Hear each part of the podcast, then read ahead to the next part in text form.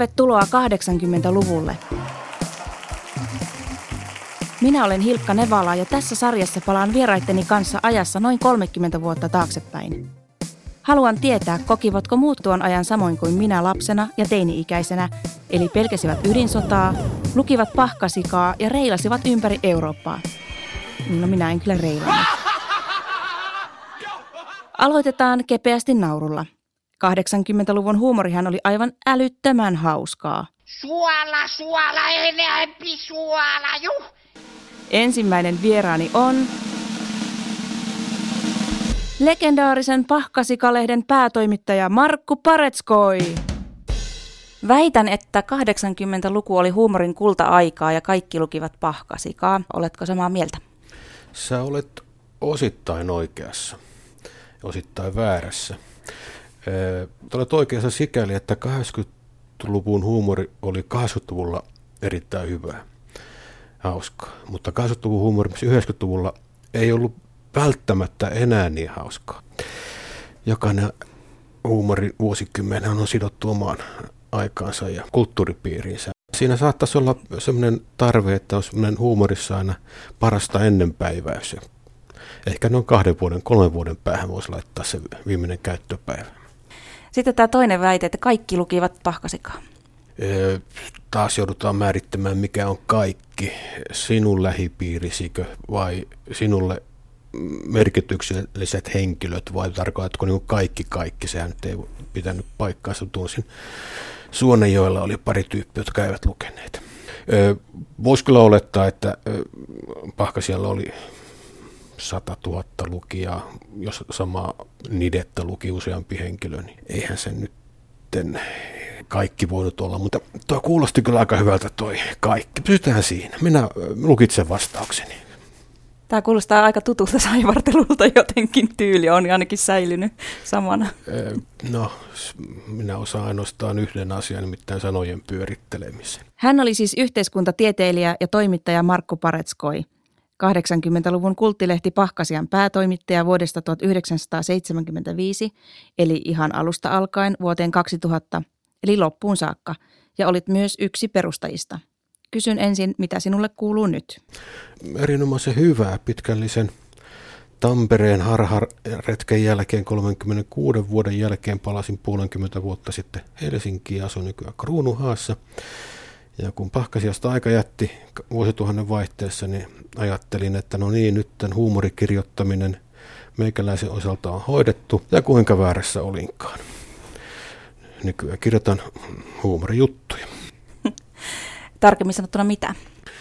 Kirjoitan aikakautisiin painojulkaisuihin kolumneja ja teen käsikirjoituksia, sarjakuva käsikirjoituksia tällaisia.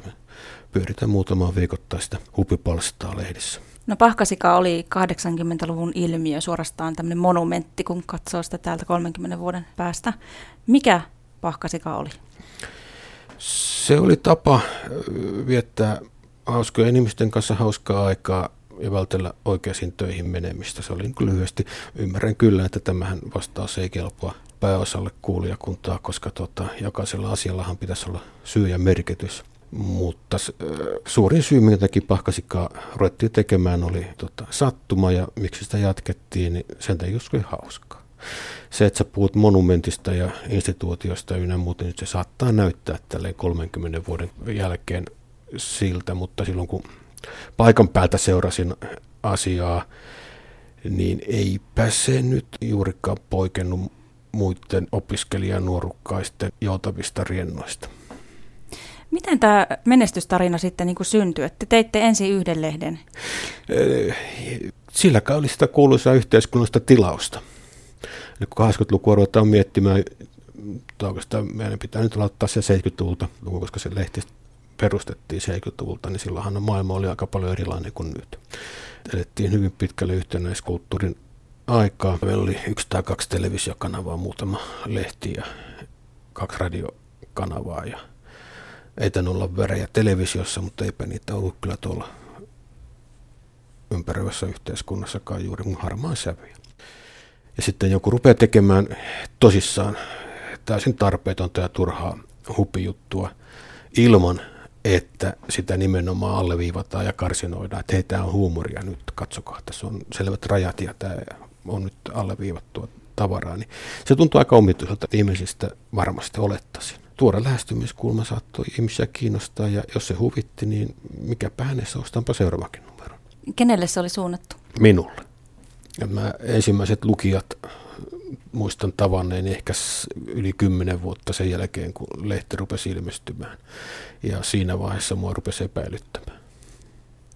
Puhutaan tuosta vielä vähän myöhemmin, mutta ketä teitä kaikkia oli tätä lehteä tekemässä alussa? Että siellä oli aika kovia tyyppejä näin kuin jälkeenpäin katsoa. No perustajan jäseniä oli minä ja sitten Jukka Mikkola, joka nykyään raskauttaa tämänkin radioyhtiön – palkkalistoja ja sitten oli Paul Örnberg, joka nykyään on taloustoimittajana. Sitten 70-luvun puoliväliin tietämillä siirryin tosiaan Tampereelle, missä tapasin näitä Tampereella vaikuttavia muita junantuomia. Ja kun emme tunteneet ketään, niin joudumme tyytymään toistemme seuraa ja huomasimme, että osasimme kirjoittaa ja jotkut jopa piirtää. Siinä oli sitten Pauli Heikkilä. Pitää muistaa myöskin Heikki-Pekka Miettinen, joka oli poikkeuksellisesti tamperelainen – Juha Ruusuvuori ja näin poispäin.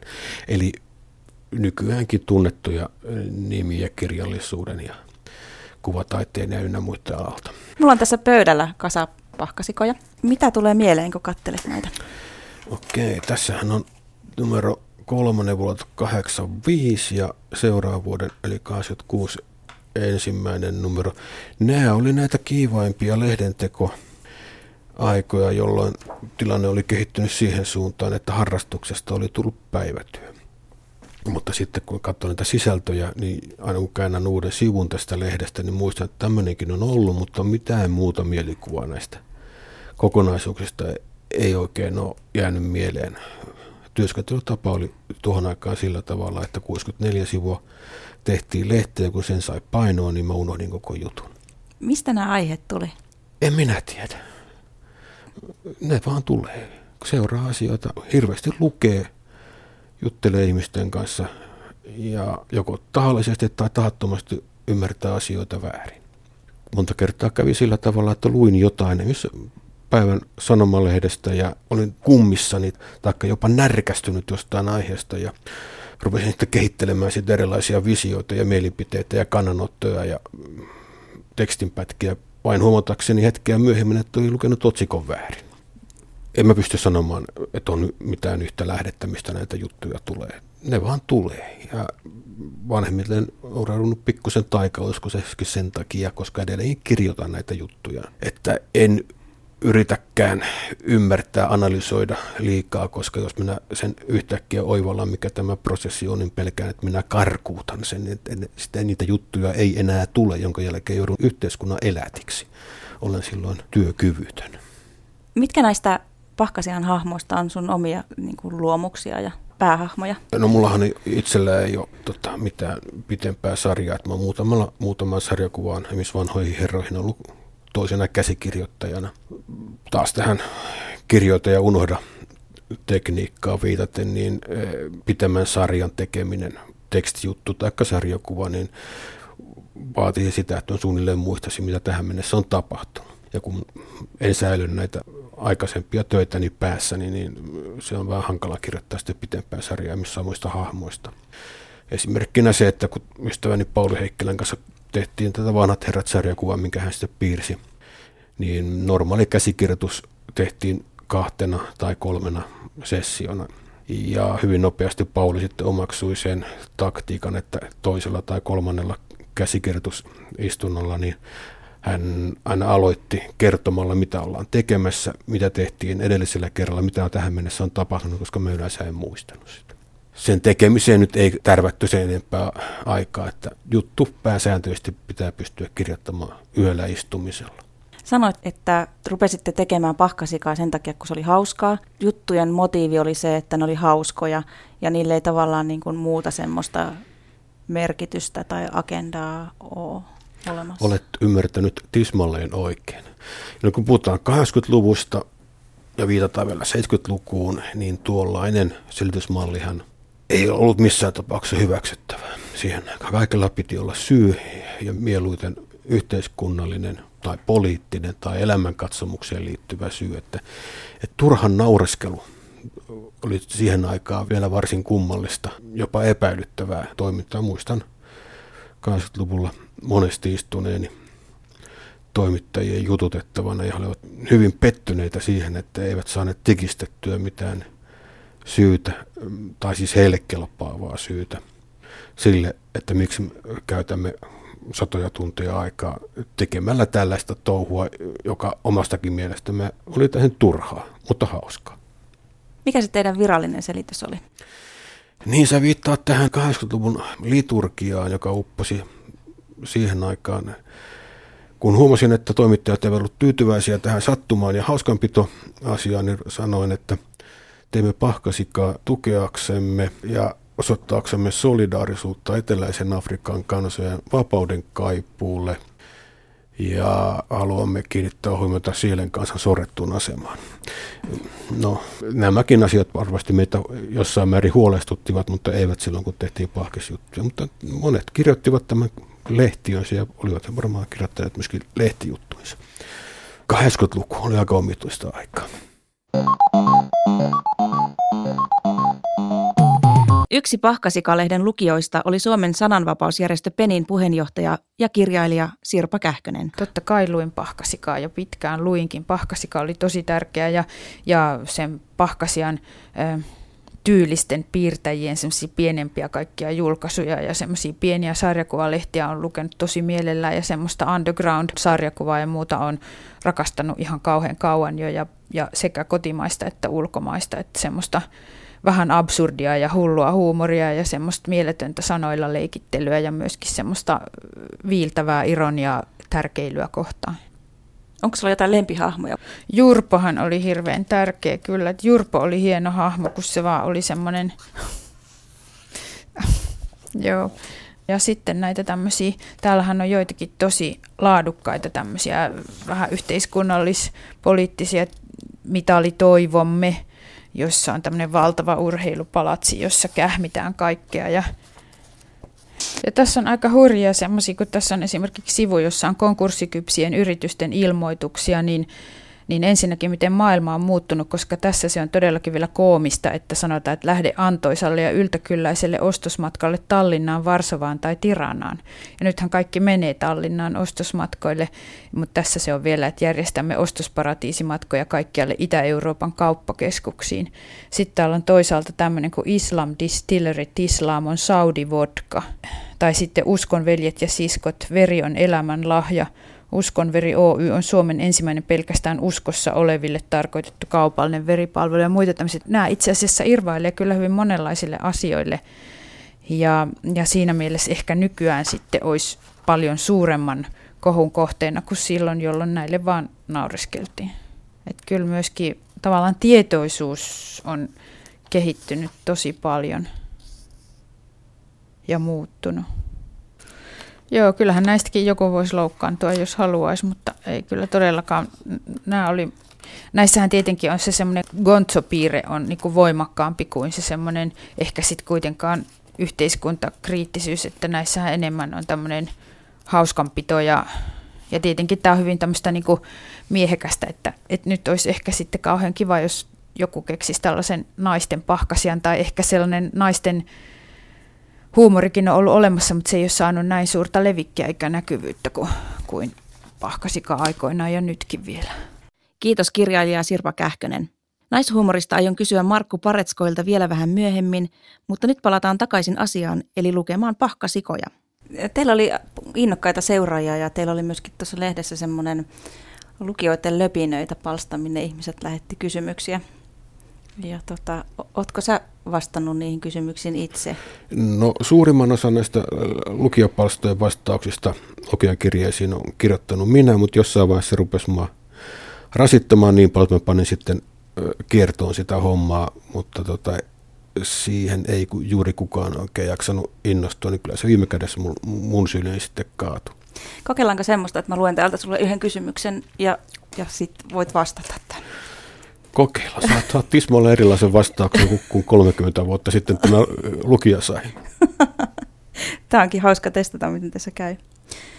Ö, olen 87-vuotias poikamies ja nyt minun tekeepi mieli ajaa mobolla. Kertokaapa edullinen viritystapa, että saisin moboni kulkemaan noin 90 kilometriä tunnissa, nimimerkki vauhtia vanhuuteen. No, tota, no lähtökohta oletuksena on kuitenkin se, että noista vanhusten, vanhusten tota, palveluista on tingitty, eli, eli tämä vanhan kodeista puhuttiin silloin, nythän on, on tota, senioriasuntoja ynnä muuta, ne rakennetaan päällekkäin kerrostaloksi, kun tonttimaa on kallista, niin hissillä yläkertaa ja ykköstä silmään sitä katolta. Kyllä lähtee. Vähän tässä on samaa henkeä, mutta mä haluaisin, että sä luet tämän ö, aika lailla 30 vuotta sitten. Itse asiassa tämä on numero kolme vuodelta 85. Eli No, tota, tuossa nyt missä kohti se on? mm, tossa, tossa. joo. Aha, tässä. Homma käy helposti. Toimin näin. A, vaihdan moottorin, moottorin puolelle ja takapyörässä olevat hammasrattaat keskenään. Aha. B. Jätä kaikki turha mopoon, tilpehööri, pois, jarrut, kypärävalot ja niin edelleen. C. Lähetä meille kansaneläkkeesi nostovaltakirja. D. Ota mäkistartti. Toi C kuulostaa kyllä hyvältä edelleenkin. Mä voin sitten lopuksi antaa tämän mun osoitteen takaisin tilinumeron. Aika lähelle. No suunnilleen. Huolestuttiko sulla koskaan tämä tää No- fanittaminen? Eh, No ei, ei niin pitkälle, kun niitä, heitä ei tavannut. Mutta sitten jossain vaiheessa jälleen päästään 80-luvun, ehkä puolivälin tietä, millä alkoi sitten tulemisia ikäviä välikohtauksia. Tapasin, tapasin uusia ihmisiä, joita en tuntenut.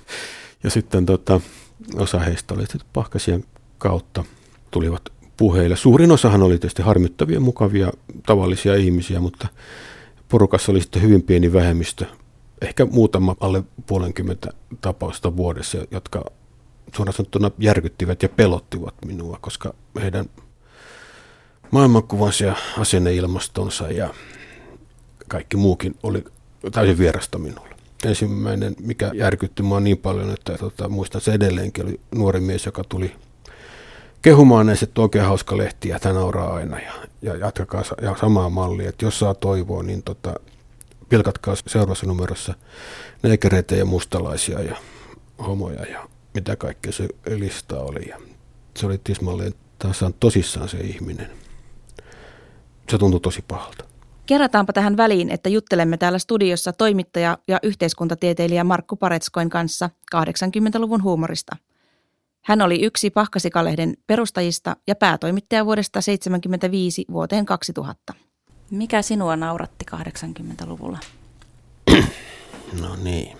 Nyt tässä olisi tietysti hyvä paikka briljeerata muutamilla yhteiskunnallisesti ja henkilökohtaisesti merkittävillä saavutuksilla, mutta kai sen voi totuudenkin kertoa, en minä muista.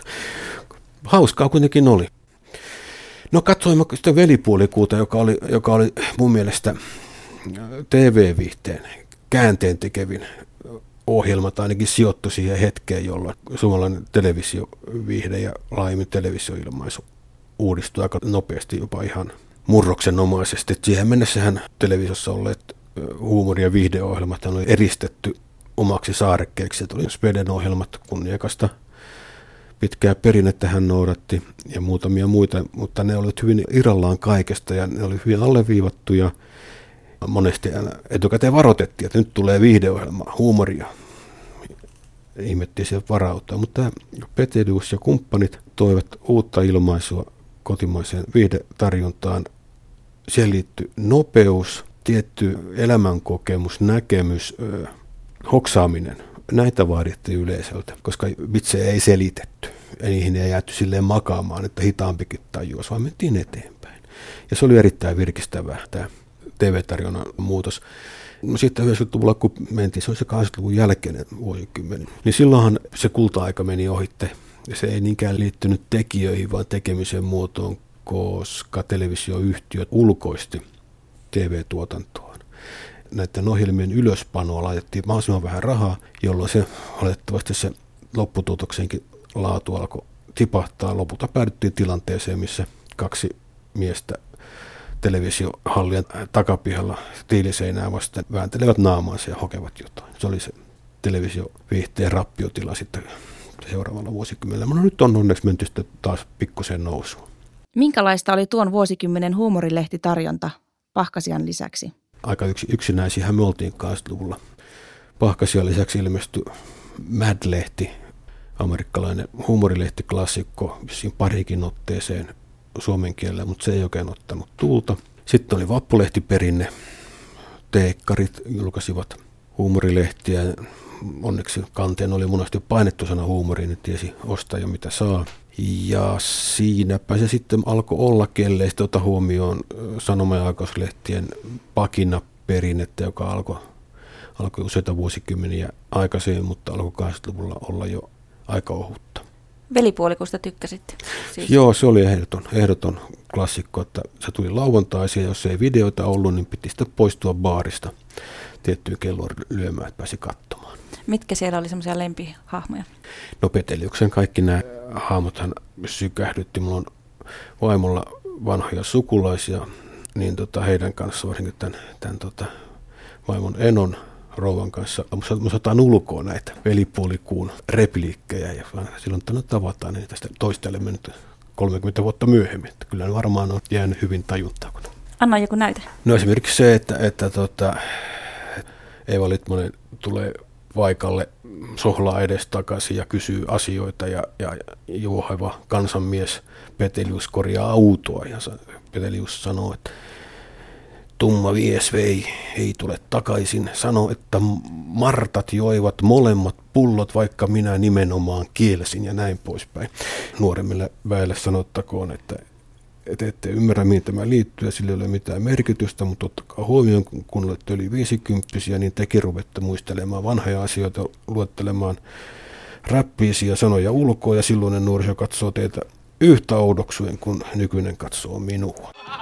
Gud frälsar mina damer och herrar! Här är jag, Palle Ramstedt igen, med min egna pannkakeshow! Jo!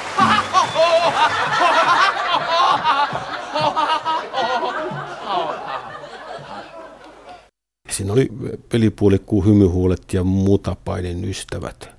Ne oli nämä kolme ja sen jälkeen se alkoi sitten hämärtyä se genre. No tuossa hymyhuulissa oli tämä Aki ja Turo, Antti Raivio ja, ja tota Ville Virta. Joo, niinpä olikin. Ja oli herkullisia hahmoja, koska he muistuttivat nimenomaan minua ja minun ystäviäni liian pienet villapuserot päällä ja liian isot kaulukset ruutupaidassa ja ruokkoomaton tukka ja erinomaisen hunoryhti. Minulla itselläni oli lukioaikana ihan samanlainen vihreä ruma villapusero. Tämä oli vähän semmoinen aasinsilta sitten tähän suomalaiseen huumoriin, tämä Aki ja Turo, koska näähän on vähän niin kuin semmoisia perinteisiä suomalaisia reppanaamieshahmoja, jotka on melkein niin kuin jotakin seitsemän veljestä Jukola Jussi-tyyppiä. Tämmöinen niin kuin suomalaisen miehen tämmöisen alemmuuden tunnon tiivistymä. Niin joo, että lähdetään kohti uusia pettymyksiä. Joo, sehän on varmasti ihan muissa kulttuureissa, mutta varsinkin Suomessahan on tämä epäonnistumisen ja häpeän ja huonosti menemisen ja alakulon suuruus, mikä toistuu varsinkin kirjallisessa perinteessä. Niin kuin Veijo Meri sanoi toisessa yhteydessä, että on suurta olla pieni kansa, mutta on myöskin ihanaa olla luuseri. Se puuttelee varmasti monen suomalaisen miehen tuntoja toi. Aki ja Turo ja sitten monet muut hahmot. Jos ajattelee niin kuin samaa aikaista 80-luvun esimerkiksi brittihumoria, siellä oli tämä Penny Hill, ja tämä oli tämmöistä niin kuin, vähän enempi tämmöistä niin kuin alapäähuumoria. Niin kun siellä oli Briteissä siis vieläkin nämä poikakoulut ja siellä tämä alastomuus on ehkä tapu, niin se ehkä nauratti siellä enemmän. Kyllähän se nauratti Suomessakin, mutta tuskin niin kuin pahkasikaan sillä konseptilla olisi elänyt 25 vuotta, vai mitä luulet? No joo, Benny Hillillähän oli nerokkaita sketsejä, mutta niissähän ei hirveästi ollut sitä tekstiä, sisältöä, enempi vaan sattuja tapahtuja. Sitten ajettiin vähäpukkeisia neitokaisia nummella takaa. Siitä olisi sanonut ihan mukavan yhden sivun sarjakuvan, mutta kirjoitettavaa siinä hirveästi ei löytynyt. Brittihumorihan on paljon monipuolisempaa, vivahteikkaampaa kuin tuota, 80-luvulla puhutaan, kuin Suomessa, missä oli hyvin yksikerroksinen lähestymistapa huumorissa, eli haastavampaa. Tähän ei liity millään tavalla välttämättä kansanluonteeseen, vaan liittyy enemmän tämmöiseen historialliseen tilanteeseen. Eli huumorihan oli 1900-luvulla, kun mennään tarpeeksi pitkään niin taaksepäin, niin mitä enemmissä määrin vallankäytön väline.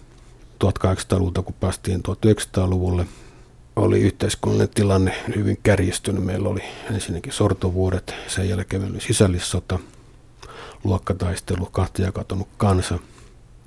Huumori monasti alistettiin nimenomaan tämän taistelun käsikassaraksi, eli lyöttiin yhteiskunnallista poliittista vastustajaa ja yritettiin pitää omien mieltä korkealla. Eli pilkkaa vedä mattoa alta, kampita hyvin brutaalilla tavalla sitä porukkaa, joka on meitä vastaan. 80-luvulle tultaessa, niin näistä vuosikymmenistä hän ei ollut mennyt, kulunut vielä 3-40 vuotta. Eli ne tyypit, jotka nuoruudessa luki 20-30-luvun yhteiskunnallisen taistelun aikana julkaistuja huumorilehtiä, niin olivat suunnilleen siinä iässä, kun me ollaan nyt, tai edes minä. Huumori monesti lähtee siitä, että mikä on tabu. Suomessa on tabu ollut, kun on ollut kieltolaki ja, ja toi viina on ollut vähän semmoinen tabu. Niin, jos ajattelee esimerkiksi Uunoa, niin sen peruspiirrehän on, että se yrittää juoda sen kaljan vaimolta salaa. No niin. Tee huumoria viinasta, naurattaa aina, tai jos olet yhtään epävarma, niin jos mies pukeutuu naiseksi, niin ainakin naurattaa.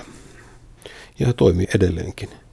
No ei välttämättä kaikkein houkuttelevin vaihtoehto nykyään tehdä, tai se pitää tehdä niin hyvin, että se on todella ylittää sen normaali standardin. Mutta tota, tabuista puhuttiin, 80-luvullahan oli vielä sanaton yhteiskunnallinen sopimus, että valtaa pitävistä ei sovi laskea leikkiä, ei ainakaan Kekkosesta liikaa, paitsi toi Kari Suomalainen, jolla oli siihen erityislupa. Uskonnosta ei juurikaan ollut soveliasta puhua huumorin sävyssä Neuvostoliiton suhteista. 80-luvulla ohjelma olisi katkaistu jo tämän, tämän lausunnon jälkeen. Ja tulihan niitä tämmöisiä kansallisia tapuja ja traumakohtia, jotka sitten aika nopeasti 90-luvulle tultaessa sitten ryöstökalastettiin, että ne, niistä tehtiin niin paljon erilaista materiaalia, että se niiden sokerausarvo hävisi. 80-luku oli hirveän pitkä vuosikymmen siinä mielessä, että siinä tapahtui tosi paljon. Että silloin vielä alkupuolella oltiin Kekkoslovakiassa ja sitten tuli perestroikka ja sitten siinä, sitä ennen oli tätä ydinsodan uhkaa ja Neuvostoliiton hajoaminen sitten siellä 90-luvun alussa. Oli pörssi, huuma, ihmiset rupesivat kuluttamaan, toteuttamaan itseään, hankkimaan jopa kerran vuodessa uusia vaatteita ja sitten tulikin iso lama kaikki mahtui 80-lukuun. Niin, siinä oli niin kuin tavallaan lähettiin semmoiset, että ihan ikään kuin oltaisiin aukastu ikkunat ja sitten kaikkea tulee Jenkkilästä joka paikasta. Ja... ja sitten kurotetaan ikkunasta niin pitkään, tipahdetaan sieltä. Kyllä, näin tapahtuu. Miten se niin kuin huumorin mielessä näkyy kehityksenä? Näkyykö se jotenkin? Öö, no 80-luvun alussa, kun aloitettiin, oltiin vielä sen yhtenäiskulttuurissa mukana. Silloin huumorin tekeminen oli helppoa. No, nuorten miesten pääasiallinen huumorilaji oli parodia. Ja sitä oli helppo tehdä, koska voitiin olettaa, ja hyvällä syyllä olet, oltiin oikeassakin, että kaikki ovat lukeneet samat lehdet, katsoneet samat televisio-ohjelmat, eli he tietävät, mikä on parodian kohde. Parodiahan ei toimi, jos ei vastaanottaja bonia, että mitä parodioidaan. Mutta sitten sen kymmenen vuoden aikana tämä yhtenäiskulttuuri alkoi nopeasti hajota.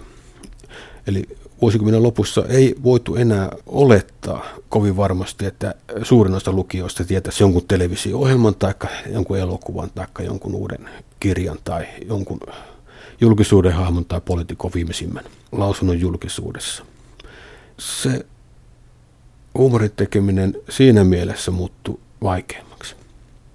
Ja sitten kun ollaan tultu näihin meidän päiviin saakka, niin kiitos internetin ja vaihtovuotien ulkomailla ja matkustamisen ja kymmeniä televisiokanavia ynnä muiden takia, niin on alle, ehkä alle kymmenen asiaa vuodessa, mitkä voidaan sanoa, että kaikki suomalaiset tietää. Olikin sellaisia asioita, mistä ei esimerkiksi Pahkasika olisi voinut tehdä huumoria 80-luvulla? Okei, no ensinnäkin pitää lähteä, että äsken luettelin näitä tabuja, niin ei me lähdetty niitä niin kuin uhalla tekemään, että lueteltiin, että nämä on tabuja, näistä on pakko nyt tehdä juttu, jotta saataisiin käänteisesti asioita sorkkia. Se olisi vain niin ollut sen äsken kritisoimani huumorivallan käytön välineenä instituution mekaaninen kääntö. Ei välttämättä hauskaa. Mutta niin kuin sisälähtöisiä, eli minusta lähtöisin päätoimittajana, niin nyrkkisääntönä voisi sanoa, että mä olen kotosi Itä-Vantaalta ja siellä oli tapana mun nuoruudessa, että kun kaveri oli maassa, niin sitä ei potkita. Eli, eli yksittäisten ihmisten, varsinkin puolustuskyvyttömien ihmisten kimppuun huumerin keinolla ei minusta ole soveliasta käydä. Ei silloin eikä nyt. Mutta sitten, että oliko jotain aihealueita, mitä me ei voitu tai haluttu käsitellä, niin eipä juuri liittyy käsittelytapaan aina. Ja monestihan aiheutti polemiikkia siihen, että jos me tehtiin juttu huumorilehteen jostain aiheesta, niin se heidän vastaanottajien mielestä oli automaattisesti tarkoitti sitä, että me ollaan sitä asiaa vastaan. Että me yritetään vetää sitä mattoa sen alta tai tehdä sitä naurunalaseja. Ja sehän ei pidä paikkaansa. Otan esimerkin. Me tehtiin muutama pari juttua siviilipalvelusta, missä nauriskeltiin siviilipalvelun henkilöille. Siviilipa- mikä on siviilipalvelun henkilö? Siviilipalvelusmiehiä ne vielä 80-luvulla niin, oli. Kyllä, eli sivareille. Niin moni oletti automaattisesti, että me ollaan niin siviilipalvelua vastaan. Sehän ei pitänyt millään tavalla paikkaansa. Muistan useitakin keskusteluja, missä vastapuoli ei oikein niin ymmärtänyt ollenkaan väitettä, niin saattoi joskus yltyä lähes käsirysyn partaalle, että minkä takia te valehtelette hänelle päin naamaa, että tehän tuossa uusimmassa lehdessä nimenomaan kirjoitatte näin ja näin. Mä että niin, no sehän taas liittyy siihen tekstin rakenteeseen ja tekstin niin sisällön tekemiseen, että se teksti vaati tätä mielipidettä. Ei sillä ole mitään tekemistä sitä, mitä, sen kanssa, mitä mieltä minä olen oikeasti. Tämän asian ylittäminen oli monelle henkilölle hirveän vaikeaa. Nythän siinä ei ole mitään ongelmaa. Ihmisten median lukutaito on kehittynyt parissa 30 vuodessa sillä tavalla, että ristiriitaisuudet hyväksytään ja ne nähdään ja niitä pidetään huumorimateriaalin rikkautena. Mitä sä oot ajatellut tästä Charlie Hebdon tapauksesta tai sananvapaudesta. Ja jos niin vertaisi 80-lukua ja nykypäivää, niin oletko tätä miettinyt? Se 25 vuoden aikana, kun mä lehteä pyöritin, ei koskaan, ainakaan mun tietooni tullut, että joku olisi polttanut hihojaan siitä meidän toiminnasta ja kirjoittamisesta ja piirtämisestä niin paljon, että olisi tullut mitään uhkauksia. Nythän tuntuu, että vähän joka asiasta nousee aktivismi, jos ei mitään muuta, niin perustetaan nettiin viharyhmä mikä on tietysti ihan hyvä no, aggressioiden purkamisen kannalta. Mutta tähän Ranskan tapaukseen erittäin valitettava huono juttu, mutta tota, se, että pitäisi samaan hengenvetoon pystyä puhumaan sananvapaudesta, ihmisoikeuksista, kohtuullisuudesta, hyvistä tavoista, suvaitsevaisuudesta, niin tarkastelijasta riippuen, niin näistä pointeista yli puolet tippuu aina pois. Mutta se, että onko sananvapaus sellainen itsearvo, että sitä käyttäessä pitää unohtaa hyvät tavat, kohtuus ja suvaitsevaisuus. Pitääkö erikseen lähteä ihmisiä loukkaamaan pelkästään sen takia, että saa yhden hauskan piirroksen? Ehkä, ehkä ei. Pitääkö jonkun hölmön piirroksen takia lähteä ihmisiä ampumaan? Ei missään tapauksessa. Pitääkö sitten länsimaisen yhteiskunnan sen väkivallan tekojen kostojen pelossa luopua sananvapaudesta? Ei missään tapauksessa, mutta mä peräänkulutan sitä ihmisten harkitsemista, miettimistä, suhteuttamista, mikä näyttää nyt olevan monella hukassa parikaadia eri puolilta.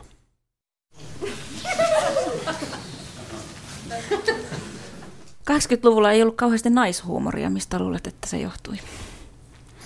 Tarkoitko nyt naisten tekemään? Naisten tekemään huumori. Oli tietenkin jotain, mutta että kyllä sitä paljon vähemmän oli kuin mitä nykyään on. Kyllä, että oli tismalleen totta, että asia aikoinaan minulta kysyttiin, niin mä joudun jopa ottamaan sitten siihen mennessä julkaistut lehdet ja laskemaan sieltä. Ja olin erinomaisen hämmästynyt, että siellä oli niin vähän sisällysluetteloissa nimiä, joissa oli naisen nimi etunimenä. En ole asiaa tullut aikaisemmin pohtineeksi, koska se ei ollut se keskeinen asia materiaalin tarjoajan sukupuoli. Mä itse olen kokenut vaan joskus 80-luvun niin semmoisena miehisenä vuosikymmenenä niin kuin jälkeenpäin, kun mä mietin, että mitä sillä oli mulle tarjottavaa, kun mä itse olin teini-ikäinen, niin ei siellä ollut hirveä, mä en tykännyt niistä tavallaan niistä tyttöjen jutuista, kun se oli niin kuin sitä, että piti kauheasti laittaa ripsiväriä ja tuperata tukkaa ja sitten tuntui, että pojat aina toimii ja tytöt niin kuin tuli perässä ja oli kaikki topkanit ja, ja koprat ja kaikki niin tota, sitten mä vaan mietin, että, no, et, niin kuin se huumorikin, niin katsoo tätä pahkasika-lehteä, niin tämä on aika miehinen tai poikien juttu. Mutta se, mikä mun mielestä tässä oli hirveän hyvä, että, että mä oon ajatellut sitä vasta nyt niin kuin jälkeenpäin. Että mä silloin, kun mä tätä luin, niin koskaan ajatellut, että tämä on tehty pojille. Joo, toi on hyvin, hyvin analyyttinen lausunto. Olen tismalleen samaa mieltä. Jälleen paikalla silloin siinä vuosina olleena, niin sitä ei koskaan mietitty tätä sukupuolen mukaan lähestymistä. Eikä oikeastaan minkään muunkaan sosioekonomisen, yhteiskunnallisen tai äsken luettelemini etnisten taustojen perusteella, miten materiaali valikoituu tai suuntautuu. Joskus saatettiin tehdä parodiaa jostain hyvin luutuneista ennakkoluuloista. Mutta totta kai toi Pahkasian materiaalihan heijastaa tekijöitä, heidän kokemusmaailmaansa ja heidän tietämyksiään. Ja kun suurin osa tekijöistä nyt oli miehiä, niin aika yllättävänä pitäisin, että siinä ei näkyisi sitten lopputuloksessa myöskin sitä sukupuolilähestymisaspektia. Mutta tarkoituksena ei missään vaiheessa kuitenkaan ollut, että tämä on niin pojat tekee pojille, vaan me tehdään itsellemme. Ja nyt me oltiin kuitenkin poikia. 80-luku oli oikeastaan kuin viimeinen vuosikymmen, jolloin tämä maskuliininen miehinen lähestymistapa ihan kaikilla yhteiskunnan alueilla oli suurimmalle osalle porukasta oli tietty itsestäänselvyys. Siihen ei kiinnitetty mitään huomiota, eikä sitä sen pahimmatkaan viljelijät tajunnut edes hävetä tai pyytää anteeksi. Onko tämä 90-luvulle pitää mennä ja vielä 2000-luvulle saakka, ennen kuin nämä asiat rupesivat tulemaan yhteiskunnalliseen keskusteluun ja pikkusen ollaan päästy parempaan suuntaan, mutta missään tapauksessa ei voi sanoa, että asiat olisi vielä hyvällä mallilla. Niin kauan kuin pitää aina erikseen ottaa asia huomioon että, ja sanoa ääneen, miehet ja naiset tasa-arvoisia. Niin kauan kuin tätä joudutaan jankuttamaan, niin asiat eivät ole hyvin. Mutta sitten kun ollaan joskus hyvin kaukana tulevaisuudessa, niin jotakin vanhoja ihmisiä rahataan mediastudio ja kysytään, että muistelepas niitä nuoruuden aikoja, niin silloin oli semmoinen ilmiö kuin naisten ja miesten epätasa-arvo. Ai tämähän on aika jännä juttu, kerropa siitä vähän lisää. Joo, mutta otitte ihan yhteiskunnallisiin asioihinkin kantaa. Esimerkiksi oli tämmöinen 80-luvulla, oliko se vuonna 80 tämä keskiolut ärkioskeihin Sliippareiden Mato Valtonen teki tämän kansalaisaloitteen ja niin, taisi siinä jotain teidänkin lehdessä olla. Ja sehän oli suuri vitsi kun joku sanoi aika hyvin, että silloin 80-luvun alussa voisi vaatia jotain mahdotonta asiaa, esimerkiksi se, että maapallo lähtee pyörimään toiseen suuntaan, niin kuin se nyt, niin se on kuitenkin huomattavasti todennäköisempää kuin se, että keskiolut saisi ärkioskeista. Ja se ärkioskeihin keskiolueen vaatiminen oli siis niin absurdi saavutus tai tavoite, vaatimus, että se, että se oli niin kuin huumoria sinänsä. 80-luvun nopean murroksenomaisen muutoksen eräs merkki hän oli se, että vielä sillä vuosikymmenellä keski ollut tuli oikeasti järkioskeihin, mikä oli äärimmäisen hämmästyttävää. Ja nythän tässä viikko pari sitten keskustapuoleen vaati, että keskiolut pois K-kaupoista, joka oli jälleen hauskaa. Niin, tässä on tämmöisiä sykkilejä. Kyllä se on. Se palaa aina. Se palaa aina uudestaan. Tuossa on toi teidän kirjat. Kato, onko siellä jotakin semmoisia juttuja, mitkä on ollut sulle niin kuin huippujuttuja Pahkasian tekemisen uralla? Mm, joo. No tässä on 80-luvun eräs kulttisarjakuva Korkeajännityslehti. Ilmestyy jossain muodossa edelleenkin, mutta sen kulta-aika oli 70-80-luku. Ja muistan tämän sarjakuvan syntyhistoriasta sillä tavalla, että istuimme Helsingin rautatieaseman siinä halvemman puolen baarissa. Ja oltiin ilmeisesti oltu jo parina päivänä liikenteessä, koska seurueella alkoi olla, olla takki aika tyhjä ja jutut oli kerrottu ja ihmet oli hiljaa. Niin muistan, muistan tota sen kiusallisen hiljaisuuden, oli kestänyt jo viisi minuuttia ja jotain puhuakseni sanoin, että että mä olen vähän keitellyt tällaista asiaa ja tämän vauhdinottolauseen aikana sitten epätoisesti mietin, että mitähän minä olisin keksinyt. Ja sitten huomasin, että katson sieltä rautatieaseman ravintolan ikkunasta ulos ja oli lehtikioski alla ja joku osti justiin korkkari. Siihen aikaan minulla oli hyvä näkö.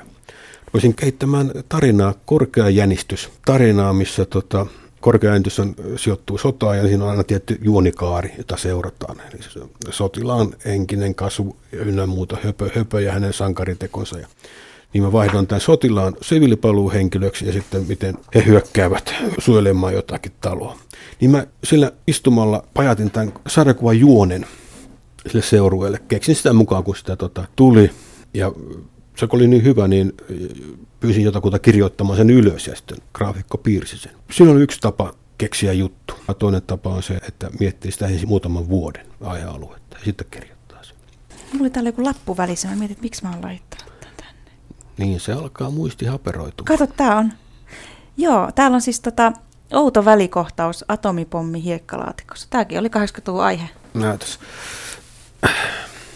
85 vuoden lehdessä toi, mutta teillä oli tämmöinen tota, Pahkasika News, tällainen ajankohtaisaihe palsta Joo, siellä. niinpä taisi ollakin. Niin tämä atomipommi, äh, se oli, se oli kovasti tota, 30-luvulta lähtien sitä kehitettiin ja 40-luvulla saatiin värkättyä valmiiksi ja 5, 6, 70-luvulla ihmisiä rupesi jo pelottamaan se. 80-luvulla elettiin vielä sillä tavalla pommin varjossa, että se oli hyvin varteutettava vaihtoehto, että se kupletti loppuu siihen isoon jysäykseen. Pelkäsitkö ydinsotaa? Kyllä se aina silloin tällöin mielessä kävi. Pystyykö parikymppinen koltiana nyt niin missä määrin pelkäämään, jos se ei ole niin kuin stilettikurkulla just asematunnelissa, niin silloin varmaan pelottaa, mutta tämmöinen satojen kilosien päässä oleva asia, niin ainakin se huolestutti. Muistan opiskeluaikoina, että siitä aina silloin tällöin puhuttiin ja siihen yritettiin suhtautua sille hirtehisesti. Muistan Tampereen ylioppilastalolla joskus 80-luvulla lähti liikkeelle huhu, että nyt se on alkanut. Ja itse en ollut siellä iltamissa paikalla, mutta äh, aikalaistodistajien mukaan siellä ylioppilastalolla ihmiset usko siihen aika pitkälle, koska sitä asiaa ei päästy tarkistamaan netistä eikä, eikä älykännyköllä. Että nyt vikattu bilet on menossa. Ja se meno kuulemma yltyy hillittömäksi. Jälkeenpäin harmittelin, että en ollut saapuvilla. Hän oli siis Markku Paretskoi.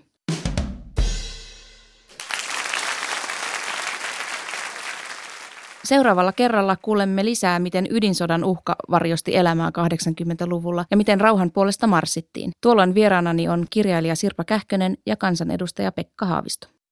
Jäähyväiset valheille, joihin uskottiin, jäähyväiset puheille, joilla synnit sovitettiin, jäähyväiset aseille, joilla elämää suojellaan, jäähyväiset aseille, joilla elämät tuhotaan. No kyllä ydinsota tuntui sellaiselta, että se voi syttyä ja että maailman johtajat ei pysty kontrolloimaan tilannetta, vaan tilanne voi karata käsistä. Kyllä se mun mielestä oli jollain aika syvällä tavalla ahdistava.